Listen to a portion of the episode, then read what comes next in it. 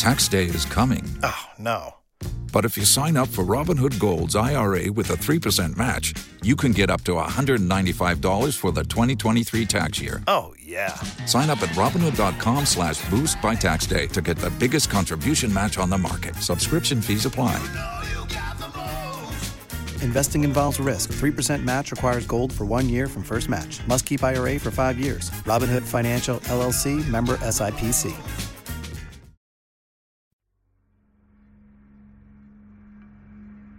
Have you ever been blamed for something that you didn't do? Take a moment to think about it.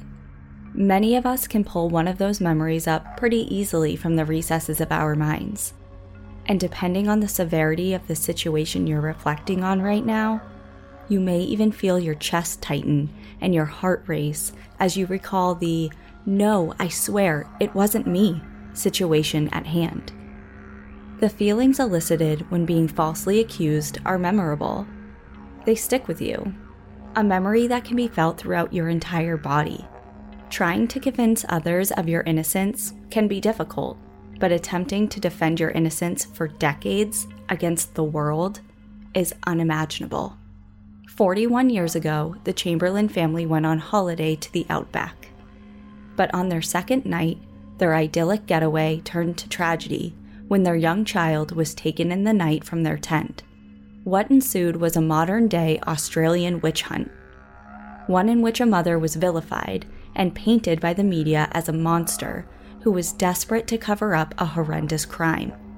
For 30 years, Lindy Chamberlain and her family stood firmly in their account of what happened on August 17, 1980, maintaining their innocence, maintaining that their hands were clean, because the dingo did it. Welcome to National Park After Dark.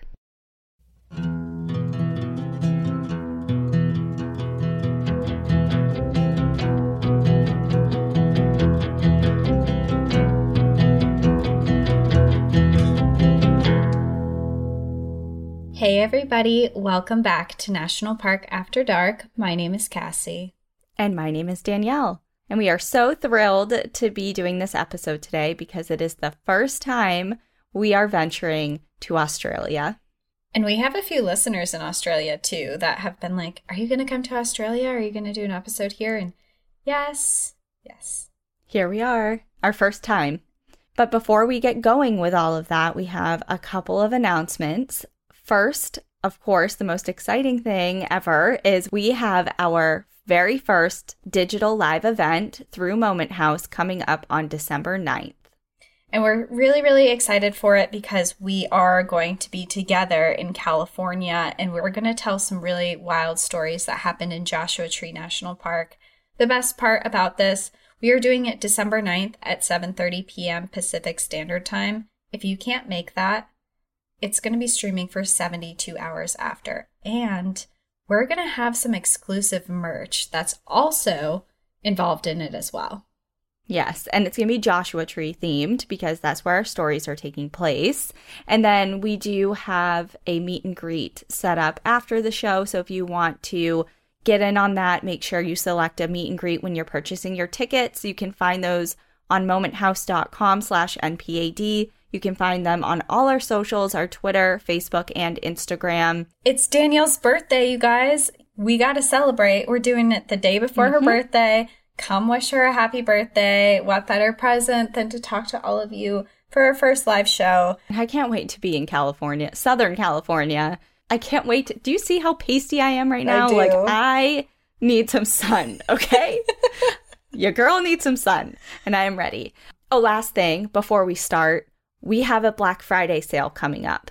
We're going to add a couple new products in there that you can buy that will start on Black Friday. And we're going to throw some cool sales at you guys. So keep that in mind and look out for it. You can find it on our website, npadpodcast.com. New virtual live show, new merch, big things happening coming up at the end of this year. And we're really excited for them. But I'm excited to share this story with you today because it is one that I have been familiar with. Growing up, I've heard about this case, and when you hear about it at first, when you hear the names, you may not have a bell kind of dinging in your mind, but as soon as you hear the key phrase that's going to be coming up a lot in this case and in this episode, you're going to know that you have heard of it before.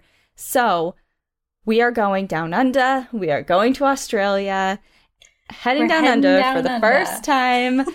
so here we go. Without further ado, we are going to Uluru Kata Tjuta National Park. So we are headed to Uluru Kata Tjuta National Park, and this national park is a protected area located in the Northern Territory of Australia. It has a desert landscape, so of course, as we know with deserts, it's super scorching hot during the day, but it can get super chilly at night. So during the day, it can get over 45 degrees Celsius, which is about 100 degrees Fahrenheit, and it dips down to about negative 5 degrees Celsius, which is about 22 degrees Fahrenheit. So we have a lot of extremes. The park is home to a wide variety of trees and shrubs, flowers and grasses, as well as many different animals like the black footed wallaby, the bush-tail possum, lizards, kangaroos, emus, fox, mulga snakes, and dingoes. The park covers 1,943 square kilometers, which is about 512 square miles, and includes two natural landmarks for which it is now named Uluru and Kata Tjuta. So we're going to go to Uluru first because it is recognized by many as Australia's most famous natural icon. And if you haven't seen a picture of it yet, I would pause and look it up because it is absolutely stunning. It is a 500 million year old massive sandstone monolith. And a monolith is a geological feature that consists of a single massive stone or rock. So it is just one giant rock. And it towers over the landscape at 348 meters, which is over 1,100 feet. And it's just desert ground, and then boom, Gotta look this up now. Oh, wow. This is like not Devil's Tower. It looks a lot different than that, but it just reminds me of that because it's flat landscape and then it's just like this huge yeah, boulder. yeah, exactly. It's way bigger than it's it doesn't look like it's way taller. Maybe it's way taller. I'm not sure. I don't know the exact scale, but it's way bigger than um Yeah, well, its circumference is nine and a half kilometers, which is almost six miles.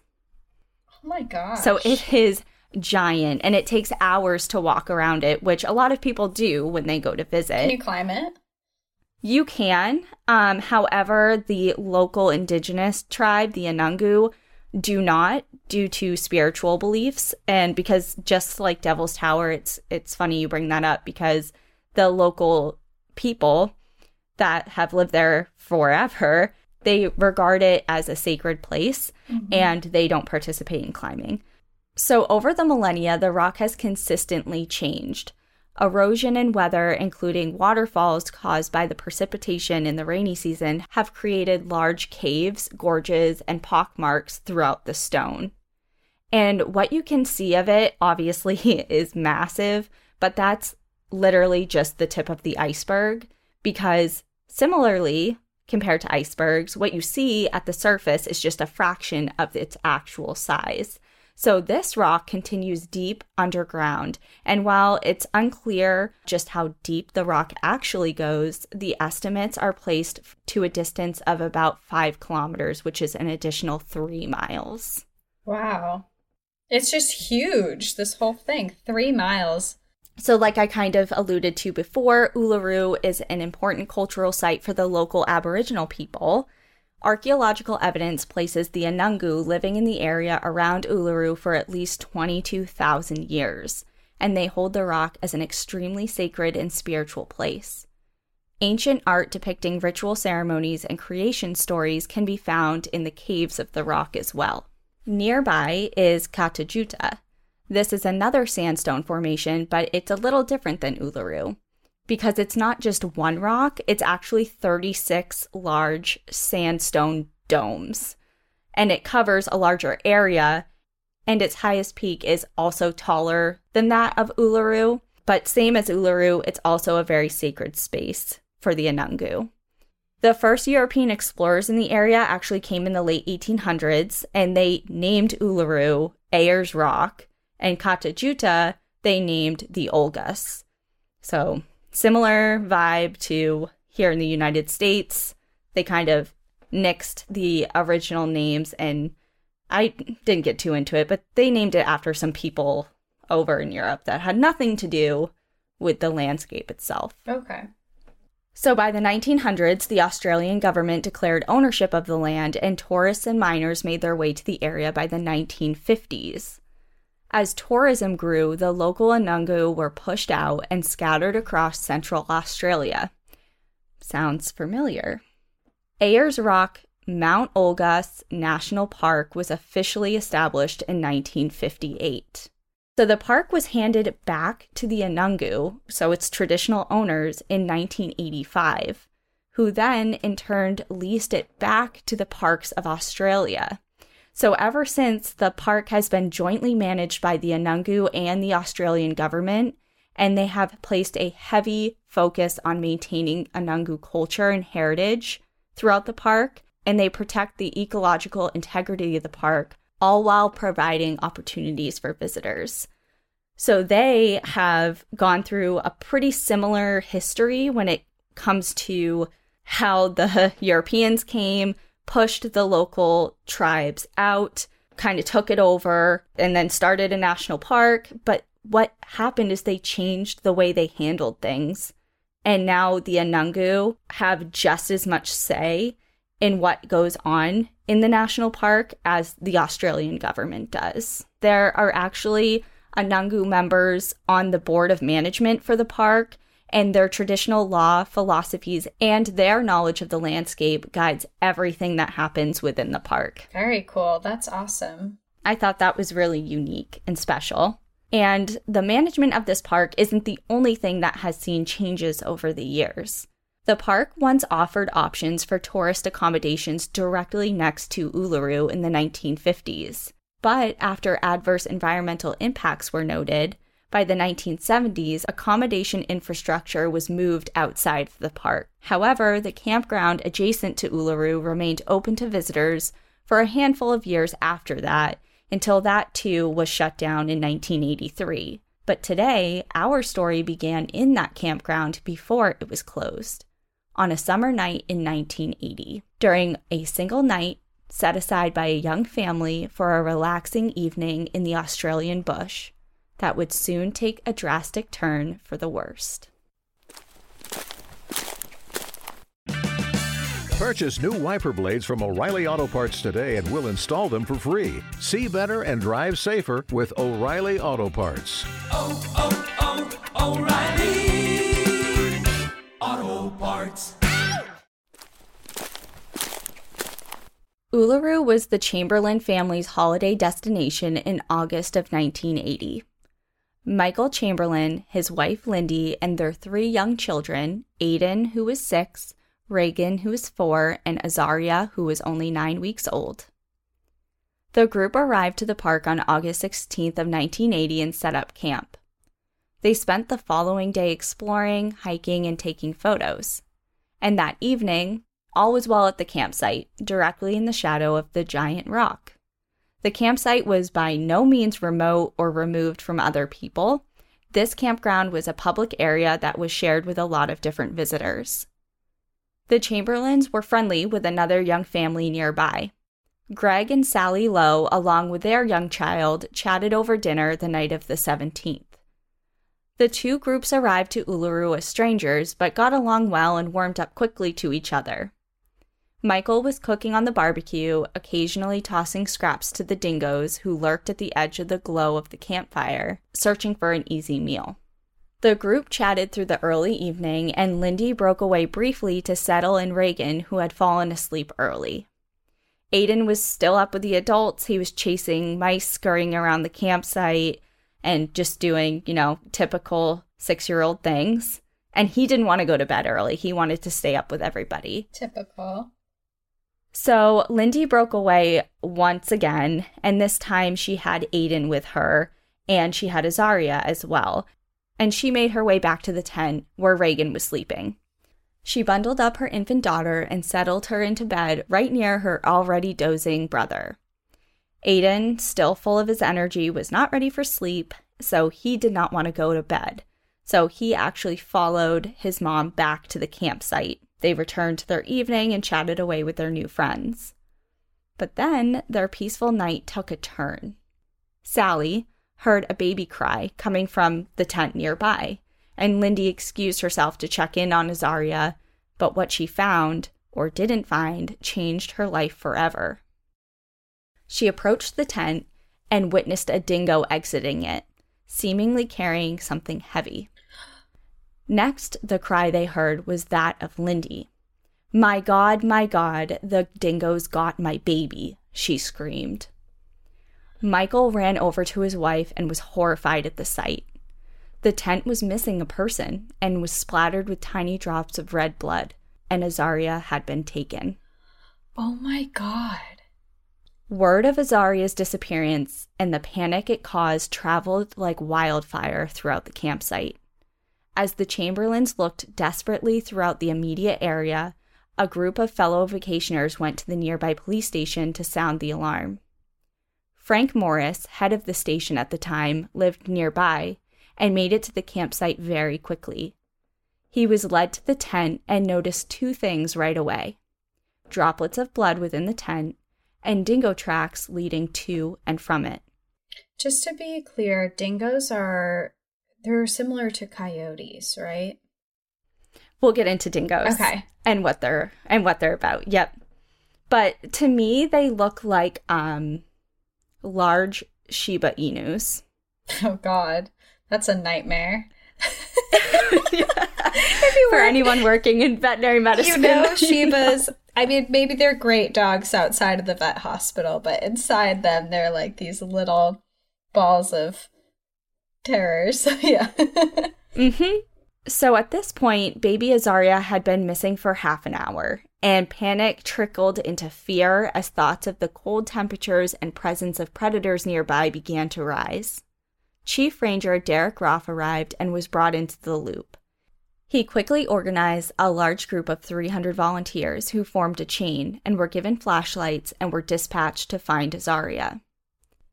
Meanwhile, he and an expert Aboriginal tracker followed the dingo tracks leading from the tent. They noted a depression in the earth nearby.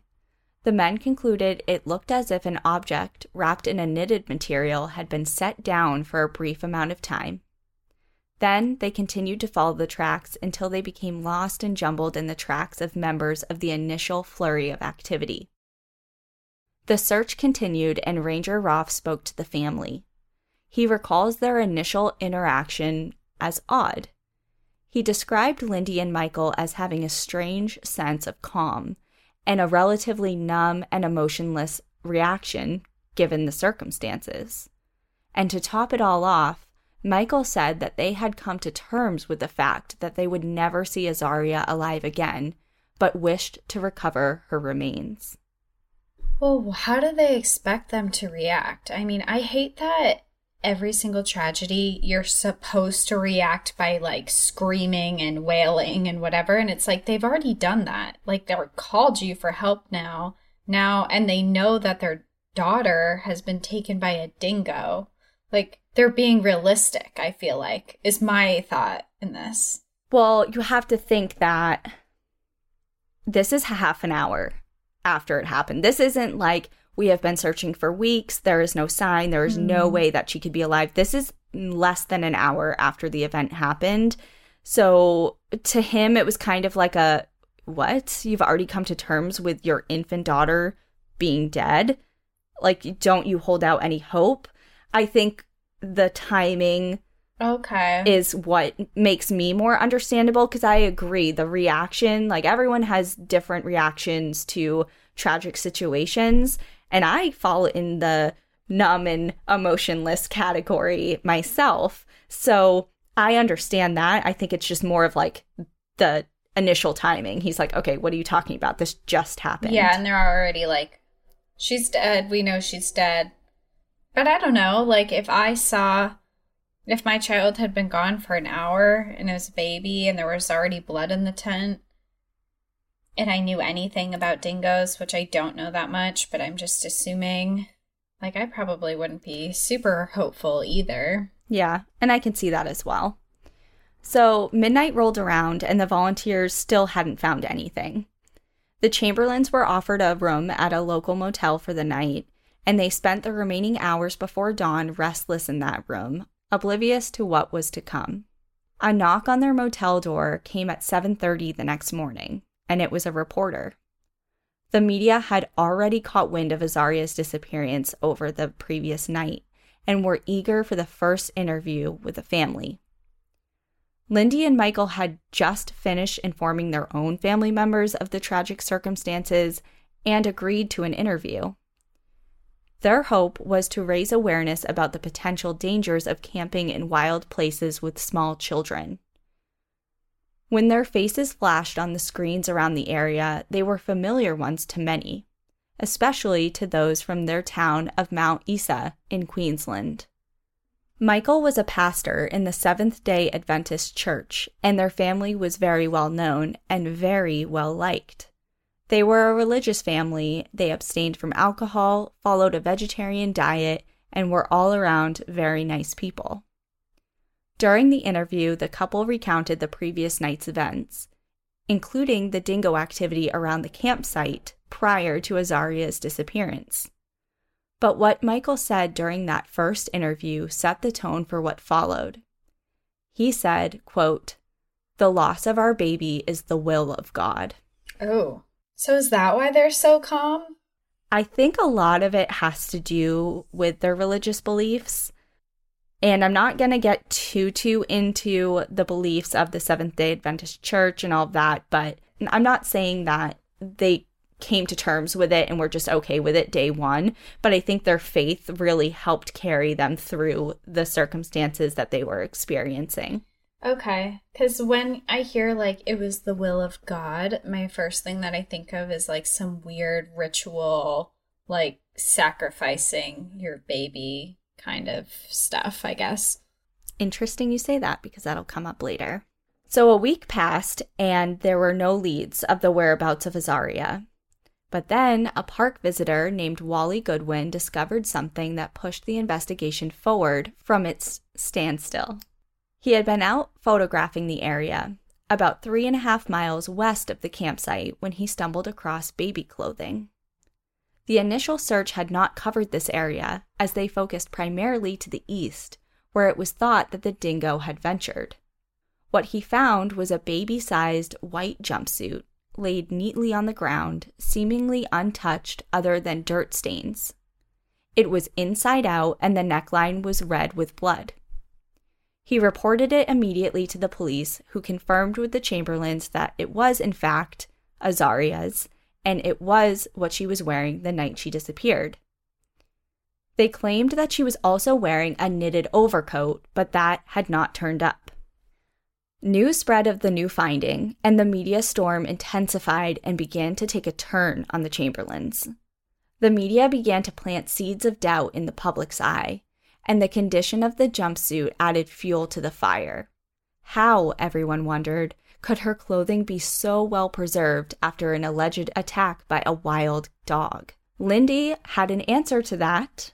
During another interview, she was asked if she was surprised by the condition that the jumpsuit was found in, and she said no, and continued by saying, quote, Dingoes peel the flesh off their prey like an orange. Her mom said that? Yeah. Oh, God. About her child?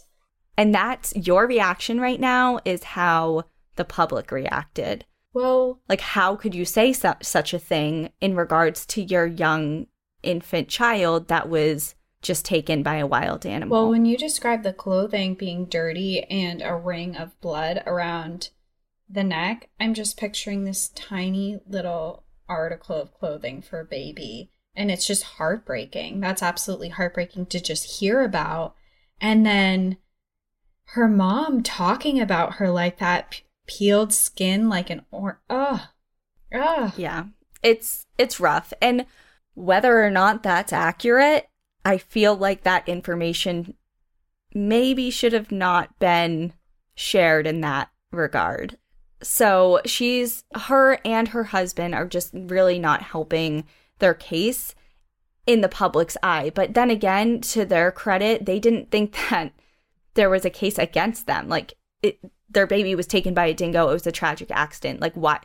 They in their minds have nothing to defend. Like they're not thinking out of the gate like we need to defend ourselves because in their mind this is what happened and there's nothing else to it. So just like the reaction you had, the public completely balked at her words. How could she be so cold?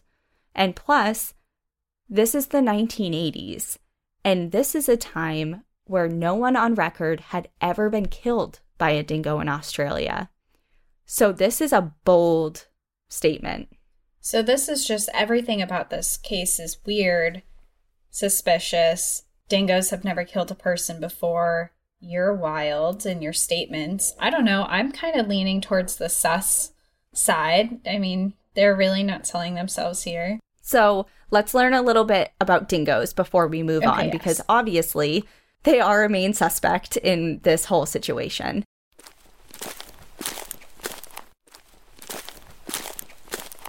Dingoes are wild canines that are primarily found in Australia, although small groups of them have been found in Southeast Asia as well. They're about the size of a medium sized dog so they're about 1.1 to 1.2 meters, which is about three and a half to four feet long. And they range from about 20 to 30 pounds on average. And they have a tan, reddish orange coat. So they're not big dogs, but they're still wild dogs. And as we know, a chihuahua can do some damage. Chihuahuas do the most damage. so, not to say that small dogs can't do some significant harm. Dingoes live in western and central Australia in a large range of habitats, including plains, forests, deserts, and mountainous rural areas. And quite like wolves, they are social animals and live in packs of about 10 or so, although there have solo dingoes out doing their own thing as well, not part of a pack. Okay. They are actually the largest land predator on the continent of Australia and are also apex predators. Their diet consists of small to medium game, so think rabbits, birds, squirrels, but they're not opposed to the occasional fruit or berry, and they are excellent scavengers as well. They are currently listed as vulnerable as hybridization with domestic dogs pose a significant threat to the long term survival of their species. So, over time, more and more wild dingoes are mating with feral dogs, and it's kind of just diluting their genetic pool. Okay. What didn't pose as a significant threat, though, at least to some, were the dingoes themselves. At least that was kind of the general feeling from the public at the time of Azaria's disappearance. Dingoes were kind of viewed more like an annoyance versus an actual threat, and they were treated as such. Tourists would shoo them away from their camps, or even toss them some scraps like Michael was doing that night when he was cooking, or they would just be ignored. And I just have to say, does any of that sound familiar to you? It reminds me of Black Bears or the the Night of the Grizzlies episode. Well, it reminds me of the Grizzly episode and then how people think of black bears now because now yes. we all have accepted that grizzly bears are very very dangerous but black bears were still like, yeah, you know, like they're pretty docile. They don't attack unless provoked, and uh, usually they jump into a tree. And we found out recently that that's not so true. I mean, in near the Smoky Mountains, there was that girl that was just sleeping in a hammock that got attacked and she died. Yeah. So we're starting to learn more and more that black that black bears have the potential to be really dangerous too. Yes, exactly. So kind of like how this is the black bear subject, everyone has different feelings on it. There are people that aren't so lax about it. You know, like there are some people that really do heed warnings. Like if you're in bear country, you're in bear country. Yeah, there might be grizzlies, but even if you're in the Great Smokies, like there are still there's still a bear presence and you want to be prepared. Same thing went with the dingoes, but overall the general public just didn't view them as much of a threat. One of the people that was not so lax about them was Chief Ranger Roff, and he was concerned about the mounting danger that they were starting to pose. Derek Roff was the chief ranger from 1968 into 1985, and he had his eye on these wild dogs. Two years prior to the Chamberlain's visit to Uluru, he had actually sent a memo to his superior outlining the threats that the dingoes pose and proposed a dingo cull, which went largely unacknowledged. So he actually wrote to his bosses and said, you know, they're getting braver and there are some circumstances mounting here and I think that we should call them, like aka, you know, I think we should kill some of them. But his request went unacknowledged and nothing ever came of that. So they were kind of just like, no, they're fine. They're just annoying. Like, yeah. We're not worried. Essentially, yeah. So it wasn't completely ignored, though. There were tours in the area that, if you went on them, the locals would warn against feeding the animals. But over time, they kept getting bolder and bolder. He stated that the animals were becoming conditioned to human behavior and were losing their healthy fear of people. As time passed, they were coming closer and closer to tents and campsites, sneaking food, and hoping for a handout. Rangers responded to a handful of incidents that occurred where the dingoes had bit children. Blood had been drawn in these circumstances, but they weren't true maulings or attacks, so there was cause for concern, but nothing that ever made national news. The Rangers may have had a different perspective on the dingoes, but the public wasn't buying it. The Chamberlains found themselves in a trial by media. John Lincoln, who was a police officer at the time, even held a bucket filled with 10 pounds of sand in his mouth to demonstrate how difficult it was to carry an attempt to dismiss how a relatively small dog couldn't possibly carry off a baby with that great of ease, which is so ridiculous to me. What? Are you a dingo? Like, why are you doing this? But your jaw is not. You're so physiologically same. different than a dingo. Like, how does that make any sense? Like, even the muscles in your neck are different. Your entire bones, your what? Yeah, it was weird. That just sounds painful. That just like it kind of hurts my teeth a little bit thinking about it. Yeah, it was a very odd demonstration. Were people like, okay, please sit down? Or did they like really buy into it? um, I think I'm not too sure. I but I would imagine that it did kind of persuade some people because as we know, sometimes ridiculous acts get a lot of national attention. I guess when an authoritative figure is presenting something, people accept it as fact because they assume that the people who are supposed to be in these authoritative roles know what they're talking about. Right, exactly. And then here comes the religion aspect. So, kind of like you mentioned earlier with the cults and religious sacrifices, that made news as well. So the media started tossing around this rumor that Azaria was killed because of a cult activity, pointing to her name as evidence. They had received a tip that Azaria meant sacrifice in the wilderness, and they ran with it. Does it? No, her parents were very quick to correct that because her name actually meant whom God helps. But it was no use the media already had the first word, and obviously that really sells a story. Then began the harassment. They were all over the news. They were receiving death threats. Their children were being bullied in school, and people would stand outside of their home and taunt them with belting howls into the night, which is so not right at all. Oh my gosh. So I still haven't decided which side I'm on. Like, if I think that I feel like they didn't have anything to do with it, but then they they're saying this weird stuff. So I still need more information to decide. But if they really lost their baby in this horrific way and there's people driving by their house making dingo sounds at them, that's horrific. That is horrible. I can't even imagine losing a child and then having that happen to you yeah, they're taunting them and making fun of them. And it's just, it was too much for them to bear. So as Yeah. a re- as a result, they actually moved, and they didn't just move over towns; they moved two thousand miles away to escape Wow. the relentless attacks on their family. And of I course, I mean, it was national news, so they couldn't escape it fully, but they just wanted to physically get out of the immediate area. So the media just latched onto this story and wouldn't let go.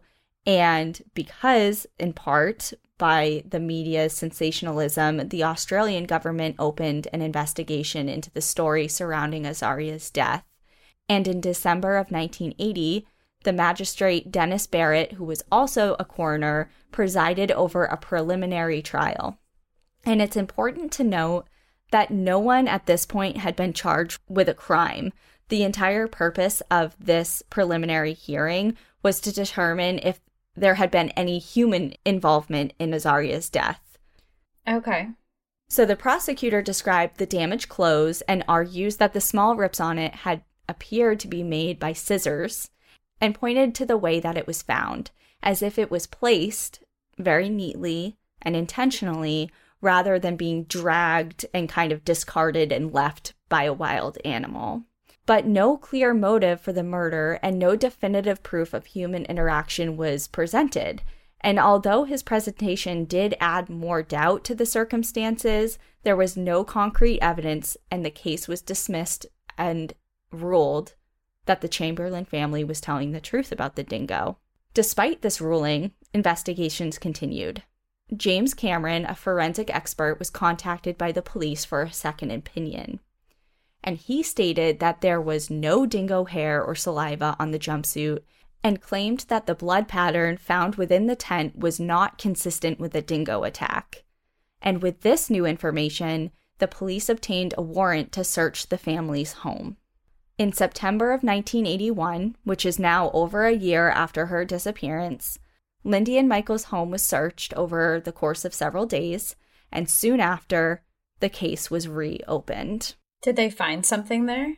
They did, yes. So, a second inquest was opened in December of that same year, in which Lindy was formally charged with murder and her husband was charged with as an accessory after the fact. So, this time around, things are very different. The prosecution was arguing to a jury and not just to a coroner, and they have been formally charged with crimes. This white jumpsuit comes into play again and was actually one of the main focuses of the trial.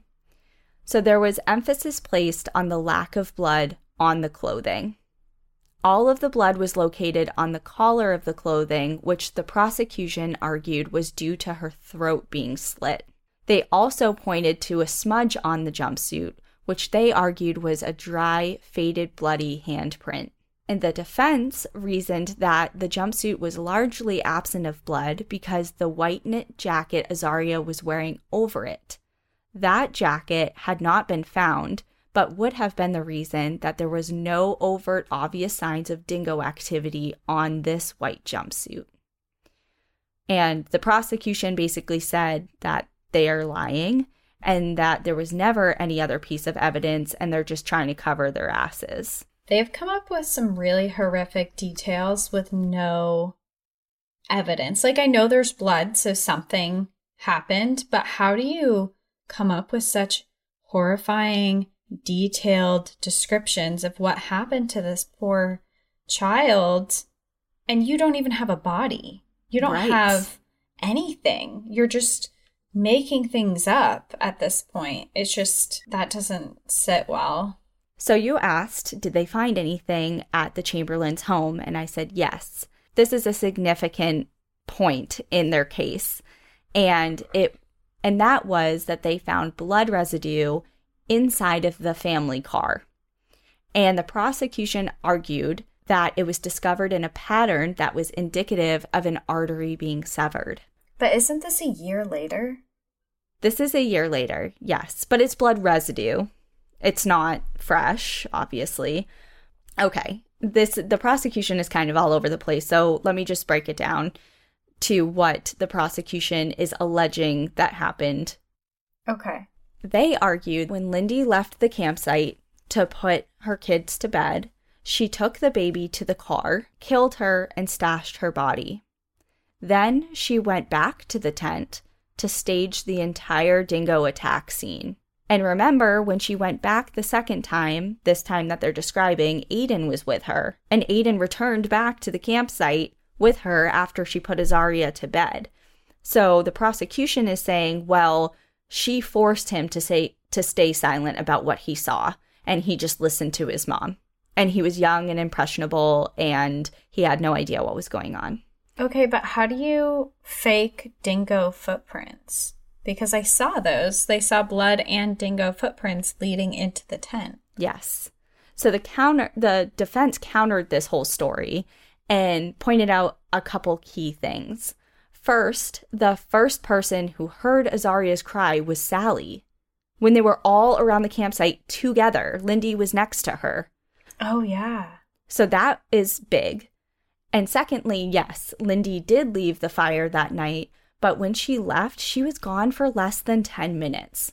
So they're alleging that she had time to go to the tent, then go to the car, kill her infant, go back to the tent, stage the entire scene after stashing her kid's body, and then just go back to the campsite like nothing happened in less than 10 minutes with another child that, that she now needs to convince didn't see anything. Right, in 10 minutes. Right. Takes me to five minutes just to go to the bathroom. Like, I can't imagine I couldn't murder someone in 10 minutes. Right. So the timeline is also a little odd. Then another woman took the stand, and her name was Judith West. Judith was also there that night. She wasn't part of the group that was hanging around the fire, but she was close by. She was camping about a hundred feet away. And she testified that she heard a low, guttural growl coming from the tent. And Lindy made statements to the court that she witnessed a dingo emerge from her tent, carrying something which appeared heavy and shook its head back and forth violently. So all these little pieces of testimony and is coming together that kind of paints a similar picture. Yeah. Oh, this is so sad because it's a baby. Yeah, I know. It's really hard. Yeah. So the defense addressed the bloodstains in the car as well. A year prior to Azaria's disappearance, the family had picked up a hitchhiker with a bleeding leg. That man was found and tracked down and brought to the stand to testify to confirm whether or not that was true and whether or not that blood could potentially be his. And he said, Yeah, I was there. That happened. It could potentially be remnants from that injury. But the prosecution countered, stating that the blood traces they found within the car were of fetal hemoglobin, which exists only in humans six months and younger. Oh, well, that's that's a twist right there. Mm-hmm. Scientist Dr. Andrew Scott testified next, and he said that the blood pattern in the tent was consistent with a dingo carrying a bleeding baby, and did state that dog hair was found in the tent and on the jumpsuit. So we have different people saying different things about the same piece of evidence. It did have dog hair, it didn't there was blood stains and a consistent pattern with an animal attack. No, there weren't. Like there's just so many conflicting testimony, especially coming from expert witnesses too. It can get really, really confusing. Next up, we have Lee Harris, who was the president of the Dingo Foundation. And he stated that he believed a dingo could absolutely be capable of fitting a child size head into its mouth. And to illustrate the point, he even presented photos to the court of the animals carrying around baby sized dolls. While on the other side of the argument, a forensic expert argued that based on plaster casts of dingo skulls, that it would be impossible for them to unhinge their jaws wide enough to pull off such a feat. So, kind of like, again, confusing. I don't know. I kind of like, at least he had a real dog like holding this and not a person with a bucket. like that was a step in the right direction. Yes. Like at least we're yeah, at least we're heading somewhere into the right direction here with our investigative strategies. Absolutely. So, there's a lot of back and forth and I definitely condensed that significantly, but you get the gist. Yes. So on October 29th of 1982, Lindy and Michael Chamberlain were found guilty of their charges, and the court pointed out that the most damning evidence was the blood found within the car. At this point, Lindy was pregnant at the time of her sentencing with her fourth child, but oh was given life in prison without the possibility of parole. The judge ended up suspending Michael's sentence so he could care for the children at home, so he never served time in prison. Lindy gave birth to her fourth child in November of 1982 behind bars. And three years dragged on, full of different appeals and court proceedings, but no headway was made. As time wore on, the public, which at first seemed very dedicated to locking Lindy up and throwing away the key, kind of became more divided in their opinions. It was becoming more and more clear that most of this trial was based on circumstantial evidence. Then, in 1984, a scientist by the name of Leslie Smith examined photos of the supposed blood evidence found within the car. Further investigation found that the blood was not blood at all. What? It was actually emulsion, a sound deadener that is applied to automobiles during manufacturing. How would you not know it's not blood doing this? And what type of. You said that there was something found in it that was only found in infants. Yes. So they stated that. So the prosecution stated that it was fetal hemoglobin. They never sent out. It was never sent out to the lab initially because there wasn't enough sample to send out to the lab. So, how did they come up with that it was fetal hemoglobin? I don't know. But that's what they presented to the court. And that's what most of the case was hinged on. Yeah. So now this whole case has to fall apart, right? It's starting to. So, what's more is remember, they said that there's a dried, bloody handprint on the jumpsuit. Like there was definitely human intervention mm-hmm. here. Yeah. Well, that was just dirt. There was never a bloody handprint how are they mistaking blood and dirt? Like, I know this is years ago now. Was this before DNA testing was a this thing? This is in the 80s. So the DNA, the DNA advances that we have made and we've grown accustomed to now was not the same back then. So they did have DNA testing to some degree, but obviously there's a lot of miscalculations and or mistakes or just the ball is being dropped. They're just saying everything's blood. Right. There's blood here, there, everywhere. Her, her throat was slit, her artery was slit, like her mom did it. it it's just wild. So, armed with this new evidence, there was a Free Lindy movement that mobilized, and over 100,000 people petitioned to free her from prison. But their efforts did not prove successful. What ultimately turned the tides for Lindy was another tragic death.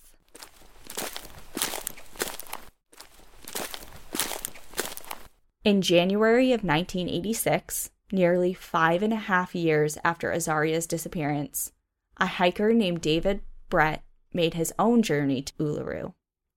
He was attempting to climb the giant sandstone monolith when he took a fatal fall.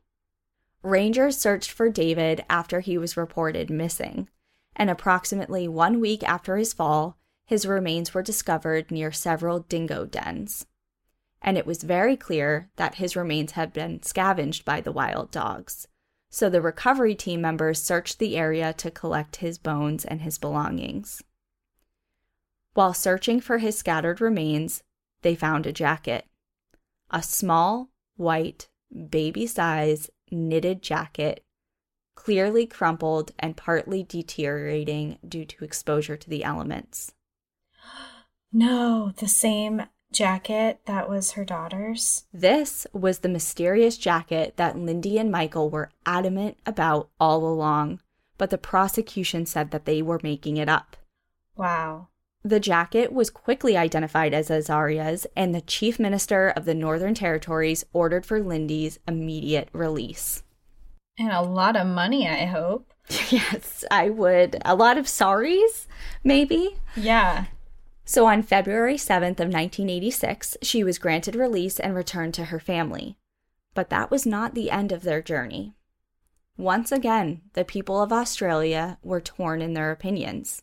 But in 1987, the Royal Commission examined the case against the Chamberlains, as well as the science behind key forensic evidence in that initial trial, was now challenged. The following year, the Northern Territory Court of Criminal Appeals unanimously overturned all convictions against Lindy and Michael Chamberlain based on the rejection of the alleged blood evidence in the car and on the bias and invalid assumptions made during the initial trial. Here comes the money. The Chamberlains ultimately were paid $1.3 million in damages and were reimbursed for their car, which was largely damaged throughout the investigation as they were looking for evidence. Wow. Lindy and Michael divorced in 1991, but continued to stand as a united front in the face of public scrutiny. The closing of the 90s and the dawn of the 2000s brought a change in the tide regarding public opinion about the relative safeness of dingoes. Between 1997 and 2012, there has been a minimum of 100 reported attacks on humans by dingoes on the mainland of Australia and nearby Fraser Island in April of 2001 on Fraser Island, which is a World Heritage listed island north of Brisbane and is very popular for its ecotourism. A family was on a holiday. Three children, aged 7, 7, and 9, were on a walk and noticed several dingoes following them. They became frightened and started to run. The oldest mm-hmm. boy, Clinton, tripped and fell and was killed by the animals.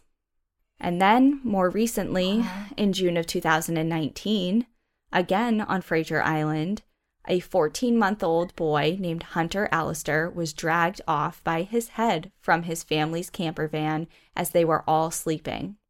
And he has survived and has since recovered.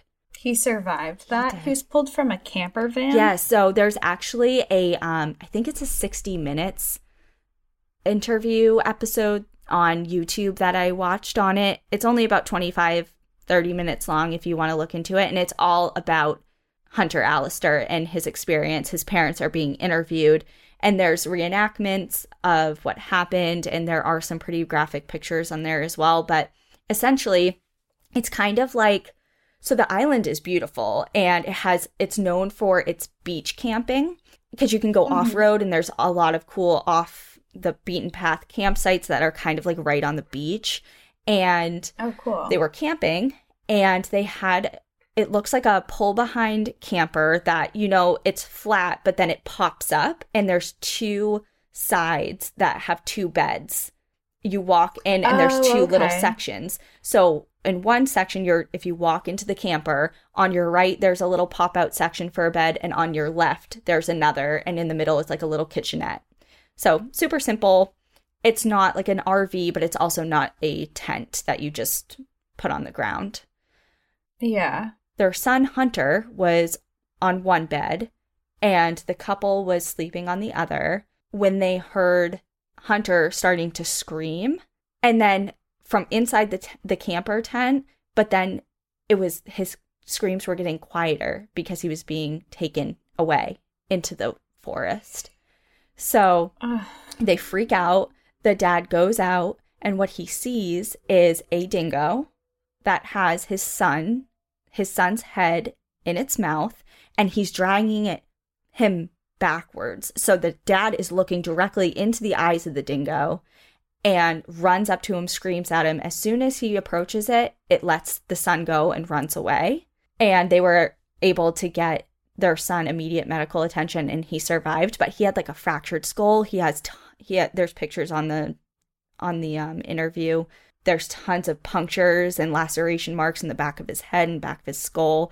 But it sounds exactly like what happened to azaria yeah and shows how strong their mouths are yeah because this is not a nine week old baby this is a 14 month old this child is now over a year old yeah. And much larger than Azaria would be, would have been. Gosh. But Azaria went missing prior to all of these things making the news. So as far as the public con- was concerned back in that time frame, they didn't pose this type of threat and there was no danger. They were just kind of nuisance animals. It was wild to even think that they could be capable of something like that. Exactly. In June of 2012, three decades of legal proceedings later, an end finally came for the Chamberlains.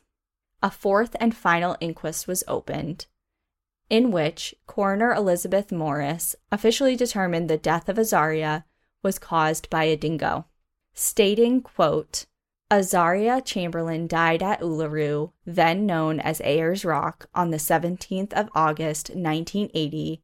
The cause of her death was a result of being attacked and taken by a dingo. It is clear that there is evidence that a dingo is capable of attacking, taking, and causing the death of a young child. She went on to address the family, saying, quote, Please accept my sincere sympathy on the death of your special and loved daughter and sister, Azaria. I'm so sorry for your loss. The time does not remove the pain and sadness of the death of a child. And it was then that Azaria's death certificate was amended and her cause of death was identified as death by dingo. In 2014, the family's car, a yellow Holden Torana, the same one that was subject of intense forensic scrutiny, was donated to the National Museum of Australia by Michael himself. So I mentioned that it had been returned to the family kind of in pieces and disarray. But Michael took some of the finances that were reimbursed back to him, like about, I think it was about 19, 20 grand just for the car. He took that to restore the car back to its original glory because to him, it was very special. He said that the car, quote, represents a gross injustice and it also symbolizes freedom as the result of the proper and independent revision of forensic science which eventually saw Lindy and I exonerated in 1988. To me, it is a testament, a piece de resistance, to one of the worst provisions of justice in the forensic science of Australian history. So to him, this was a very important piece of his life and something that represented a big miscarriage of justice and one of the most famous fuck ups, essentially, in all of Australian forensic science history. Wow, so now you can go see it on display? So it was on display in August of last year, so August of 2020, which was the 40 year anniversary of Azaria's death. Michael actually passed away in 2017 after ba- a battle with leukemia. So he never saw the car on display, but what he did do was kind of a little jab that I thought was quite interesting. So he donated the car and he allowed it to be put on displays for everyone to see, but he changed the license plate. And the license plate says the number four and Enzic. So it says forensic. okay, that's kind of funny. I thought you were going to say like his baby's name or something like that, but so, the story of Azaria's death and the drama that unfolded in its aftermath has been the subject of countless movies, television shows, books, and even operas. Most notably, the film A Cry in the Dark, starring Meryl Streep, and the autobiography Through My Eyes by Lindy Chamberlain, which has since been made into a TV miniseries. Most famous of all, however, is the words uttered by Lindy herself A dingo's got my baby. The Simpsons, Seinfeld, Frasier, Family Guy, Tropic Thunder, and Buffy the Vampire Slayer have all poked fun at this phrase. So the next time you hear those words in a parody, now you'll know the true story of Azaria Chamberlain, her short life and tragic death, and the years of public persecution her family endured to clear their name. And that is the story of Azaria Chamberlain. Wow. Thank you for sharing that. I know you said that I would know what you were talking about once I heard the phrase, and I don't still. Um, and I had never heard this story before. I can't so. believe that. Like, I literally, I can't. And it's so funny you say that because at work I was, because I knew I had this story planned. And every once in a while, my coworkers will be like, What story are you going to do? And I said, Well, I'm going to cover the story of a dingo's got my baby. And everyone kind of just looked at me like I had three heads. I guess I just, yeah, I guess I just don't watch enough TV or I just never noticed it. I forget. Like, I'm not one of those people who can remember lines from movies or anything either. So maybe it just totally bypassed me. But I had never heard of this story before. I didn't know any of this information. So I'm glad you told this because there has to be other people who are listening right now who are like, I had no idea that this happened. That's not really the end end of the episode. I just have a couple more things and oh. I wanted to add it at the end because I came across it during my research, but there was no real place to put it within the episode that really made sense. But as okay. someone who really loves wildlife and conservation and just different implications of different wildlife management tactics, I thought that these little things were really interesting. So I'm going to tell you about them. Okay. And they're literally bullet points. Like, we don't have to have a huge conversation about them. First, in the early 20th century, Bushmen made a living from collecting government bounty on dingo skins. These men were called doggers, and they would rely on the skills of native aboriginals to hunt and track the animals. They would pay them for their knowledge with goods like tea and clothing and tobacco, and in exchange for the best ways to find dingoes so they can hunt and kill them, and then sell them to the government to collect on the bounty. And it has been known as dingo scalping. And I thought that was pretty interesting with um, based on the connection that I made with wolves here in the United States. Like we had a bounty on wolves for a very long time. And although I don't know if there was many bounty hunters out there that were relying on native groups to give them their ins and outs of the best ways to hunt them. That's obviously different, but there was a big bounty program for wolves for a very long time in the United States, and that's essentially how they were extirpated from the lower 48. So I thought that was really interesting. Also, there is a thing called the dingo fence. Have you ever heard of this? No, definitely not. Okay, so the dingo fence is obviously in Australia, and it is one of the largest structures in the entire world. It was finished in 1885 and it was constructed to keep dingoes out of the relatively fertile southeastern portion of the continent and to protect farm animals from predation. It is 5,614 kilometers long, which is just about 3,500 miles long. A fence. I'm looking at it right now. I had to Google it. It's literally a fence. Yep. Just a fence. Like it's just wooden poles with wire going across almost three, almost 4,000 miles of Australian land. And this is just supposed to keep dingoes out? It doesn't look that high. Well, dingoes are small. Dingoes are small. Oh yeah, yeah, yeah. I'm I'm picturing them being bigger, I guess. And it's actually patrolled by the Wild Dog Barrier Fence staff, which sends out teams to inspect large swaths of the fence line about once a week to monitor for damage and holes and just different places where it's been compromised and that dingoes could get through. And the fence has been an overall success with its initial goal of protecting farm animals and keeping dingoes away from certain areas of the land. But the environmental implications of this fence have been astounding.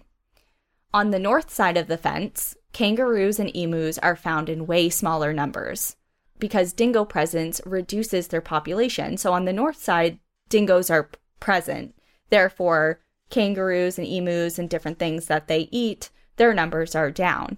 Where the dingoes are absent, though, so on the other side of the fence, the prey numbers are much higher. And because of that, it has triggered an increase in what's called pasture competition, so essentially, there's all these animals with no predation happening. So the vegetation growth patterns are significantly altered between the two sides of the fence because there's way more prey animals that are competing for food. So there is actually some satellite images that you can look up that shows clearly one side of the fence where they're not present have way sparser vegetation and where they are present, the vegetation is much denser, lush, and healthy. Because there's no balance. Yeah, they removed the an apex predator and a keystone species. Yeah. It's funny that you say that because one of the first images that pop up when you t- Google what a dingo fence is is there's this lone kangaroo just looking through the fence, like trying to go to the other side but can't. Isn't that sad? I just think that it's, It is sad. sad. Like I see what they're doing. Why don't you put a fence around your farm animals and not the whole continent? it seems a Like, bit it seems- extreme. Yeah, and like money it costs a lot of money and also like you said the environmental factors you're taking away a key component to the balance of the wildlife in that whole area. yeah. Yeah, there's a map of where it covers too and it's like almost the entire bottom right corner of Australia. Yeah. And Wow. last thing about this fence, or an implication of the fence at least, is this giant fence isn't the only control method that has been dispatched to control dingo numbers. Like I said, there were bounties placed on dingoes at one point. The most recent in 2011. Like, this is not a thing of the past. There have been bounties of $200 per dingo. But another thing that has started to be used prevalently is poison. Another thing that was happening with wolves in the lower 48. Poison has proved to be a cheaper alternative than maintaining a fence. Sodium monofluoroacetate has been placed in bait and thrown out and hoping that the target species, which is dingoes, will eat it and die. Of course, there are other animals that scavenge and are affected by the poison as well. That's a whole nother thing. I was going to say but when you do that when these dingoes die and other animals eat them, those animals must be getting poisoned as well. there's that, but there's also non intended animals. You know, you throw a piece Yeah. of meat out there, a vulture, a hawk, or a fox comes along, like, you know, the it's not discriminatory. It's just going to kill whatever it ingests it. So Yeah. this compound was introduced into practice in the 1960s and 70s and interestingly, I mean, it's horrific, and we're not even going to get into the whole ethical dilemma of poisoning wildlife. But when we're looking at the science of it, it has actually resulted in a change in dingo physiology. Research released just this last year indicates that as a result of human intervention, like through this poisoning, scientists have noticed an increase in size of the dingoes only in the areas in which they are being poisoned. Michael Letnic, who is an ecologist at the University of New South Wales, has been studying the effects of the poison on the dingoes. So, to explain this a little bit, kangaroo numbers increase when dingo populations are controlled. Like we mentioned, no dingoes, kangaroo numbers skyrocket. So, the combination of extra prey available to the remaining dingoes that are there and reduced competition within the population of dingoes make it much easier for those dingoes that aren't killed by the poison to find food and to grow. So, by reducing the dingo population, we are changing the environment that dingoes are growing up in. Bigger dingoes may then, in turn, be more tolerant of the poison's effects because their body size is outpacing the relatively constant dosage of poison over the years. Basically, by poisoning the dingoes, yeah, we're getting rid of some of them, but the ones that are surviving are thriving and they are starting to evolve in a way in which the poison is maybe not going to affect them in the same way that it did before. And now we have giant dingoes. now we have giant dingoes.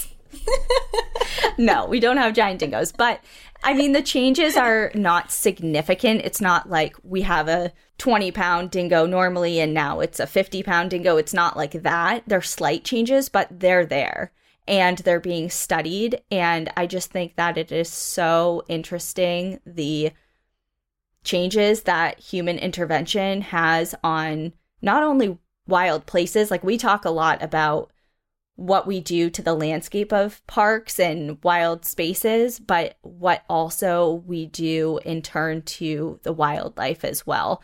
So that was totally off topic of Azaria's story, but because it had to do with dingoes and I'm really interested, I wanted to tell you about it. I like it. Yeah.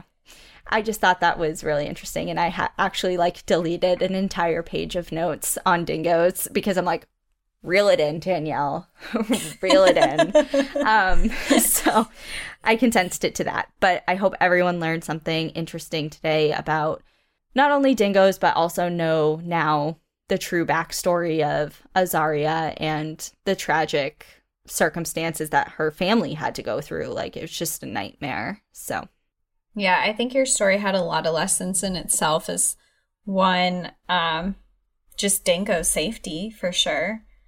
And another one is just um, judging cases so quickly off of nothing. You know, I think the media, I, I think this is really relevant to today, is the media takes things and they really, really roll with it a lot of times, especially when it comes to murder cases or any type of high profile case. They kind of take these really crazy titles and they throw it on there to get you to read it. And a lot of times things are completely false. So just doing your own research and things in general, I think is a good idea. And then, of course, tying it into conservation. Yeah. There was also a lot of resounding themes. I mean, I know we touched upon habituating animals to people and what can happen when you feed wildlife and things like that. So everything has a consequence. And I think that it's just really important to recognize that. And there can be good consequences and bad consequences. And bad consequences are giant dingoes. coming in 2040. well, if we would just cut the shit and stop poisoning them, maybe we wouldn't have these giant dingoes. Just nature nature is perfect on its own. Just let it be and it will take care of things the way that nature intended to take care of things. There's that's a pipe dream. We're far past that, unfortunately, I think, but we're not getting down that rabbit hole. Um, yeah. Okay. Thank you, everybody, for tuning in again this week. We are fast approaching our live show. So, again, if you would like to buy tickets to our virtual digital live event, doesn't matter where you are in the country or in the world, you can tune in and be there with us Grab your tickets at momenthouse.com slash NPAD and check out our merch for Black Friday because we have some special deals and new items in the store for you. Yeah. So um in the meantime, enjoy the view. But watch your back. Bye. Bye. Thank you so much for joining us again this week. If you have a trail tale or story suggestion, send us an email at npadpodcast at gmail.com Follow us on Instagram and Facebook at National Park After Dark and on Twitter at NPAD Podcast. Come hang out with us on Patreon for monthly bonus episodes and exclusive content. For more information on our show, our book recommendations, merch updates, and more, visit our website at npadpodcast.com. Remember, when you support our partners, you're supporting the show. For quick access to our special discount codes, visit the show notes, where you can also access source information from the episodes. And please rate, review, and subscribe from wherever you listen to podcasts.